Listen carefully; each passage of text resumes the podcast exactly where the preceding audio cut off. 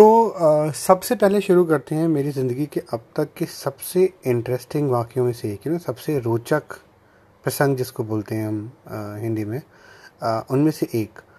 आ, जब पाकिस्तान का नाम आता है तो हमारे दिमाग में क्या आता है? सबसे पहला शब्द या हम पाकिस्तान को किस तरीके से देखते हैं? तो ज़्यादातर लोगों का जवाब स्पेशली जो नॉर्थ इंडियंस हैं यू नो जो उत्तरी भारत में रहते हैं जिनके साथ पाकिस्तान की पैदाइश से लेके अभी तक का अनुभव काफ़ी अच्छा नहीं रहा। तो आ, उनके दिमाग में क्या आएगा? पाकिस्तान का मतलब दुश्मन देश।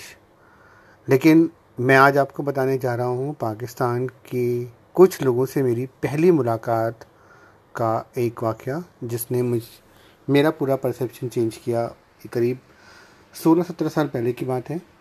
और तब से लेके आज तक वो कुछ लड़के जो मुझे दिल्ली में मिले थे, पाकिस्तान के उनसे मेरी दोस्ती हुई थी। किस्सा कुछ यूँ है कि उन दिनों मैं सहारा समय में एक जर्नलिस्ट था नो पत्रकार, रिपोर्टर था। और हर सुबह मेरे ऊपर ज़िम्मेदारी होती थी कि मैं अपनी शाम की बुलेटिन के लिए कोई एक अच्छी इंटरेस्टिंग सी खबर करके आऊँ।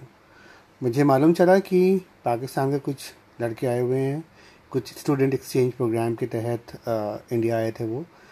जहाँ तक मेरा ही आ, मेरा ख्याल है वो Mohammad Ali Jinnah college of management Rawal Islamabad में वहाँ के स्टूडेंट्स थे और इंडिया आए थे एक किसी इवेंट में पार्टिसिपेट करने के लिए जब मुझे मालूम चला। तो मैं वहाँ पर गया उन पर एक स्टोरी करने के लिए कि या उनका इंडिया आके उन्हें कैसा लग रहा है क्या है?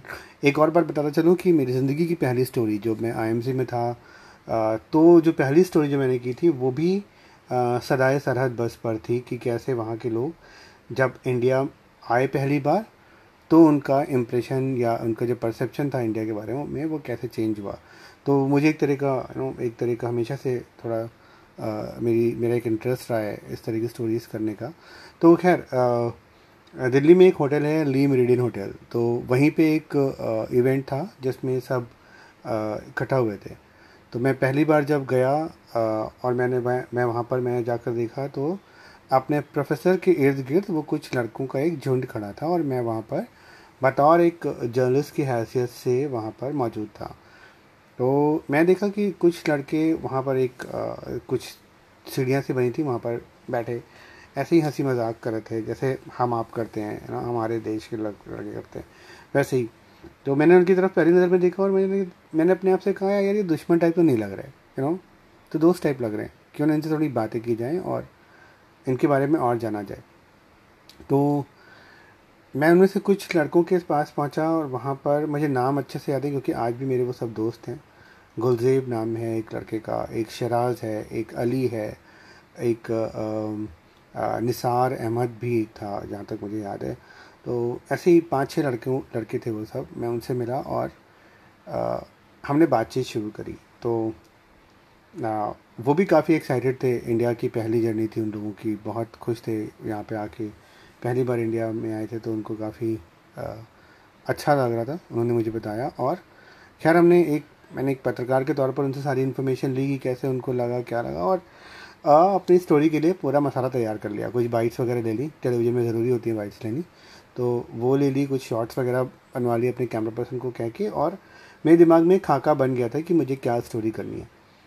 स्टोरी जब मेरी ख़त्म हो गई मतलब जब मैंने वो सारे शॉर्ट्स वगैरह अपना एक यू नो जो एक आ, आ, मसाला है खबर का तैयार कर लिया तब मैंने सोचा कि क्यों ना इनसे और बात की जाए। तो मैंने उनको बोला कि आ, अब आप लोग का प्रोग्राम क्या है?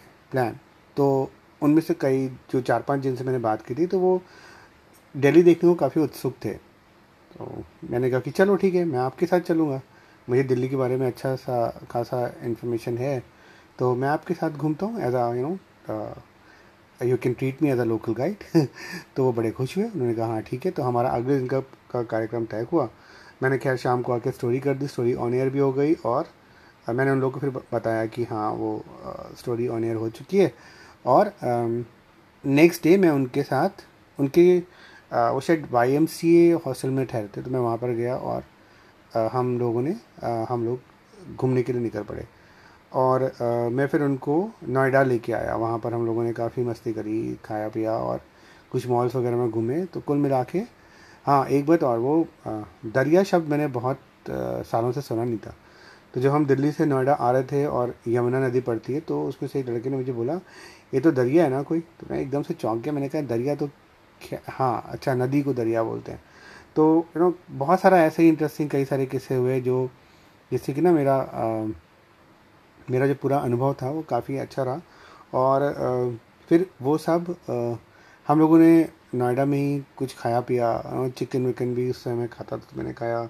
उनको अरहर की दाल बड़ी अच्छी लगी थी यहाँ की, वो यू नो फ्राइड अरहर की दाल, वो सब थी। फिर वो वापस चले गए जब पाकिस्तान तो उस समय ऑर्कुट था तो हम वो चले गए तो लेकिन हम लोग ऑर्कुट के थ्रू एक दूसरे के संपर्क में रहे।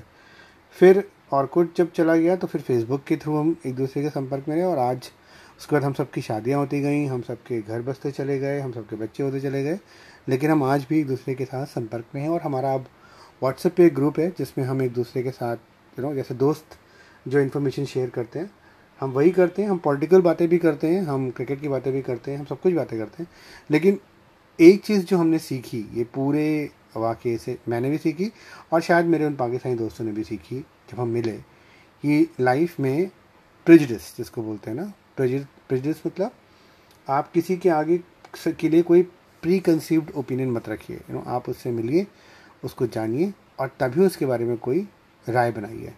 तो मैंने वो चीज़ सीखी और मैं आज भी उस दिन का शुक्रिया अदा करता हूँ कि उस एक इंसिडेंट ने मुझे काफ़ी कुछ सिखा दिया लाइफ के बारे में भी और स्पेशली पाकिस्तान के बारे में कि वहाँ पे रहने वाला हर कोई दुश्मन नहीं है हमारा और पाकिस्तान एक देश के तौर पे दुश्मन नहीं हो सकता। हर एक जो चीज़ आप देखते हैं आसपास, हम आप देख रहे हैं, वो काफ़ी कुछ पॉलिटिकली ड्रिवन होता है। समझदारी इसी में कि असली ज़िंदगी से पॉलिटिक्स को ख़त्म करते जाइए। ज़िंदगी अपने आप आपको अच्छी लगने लगेगी।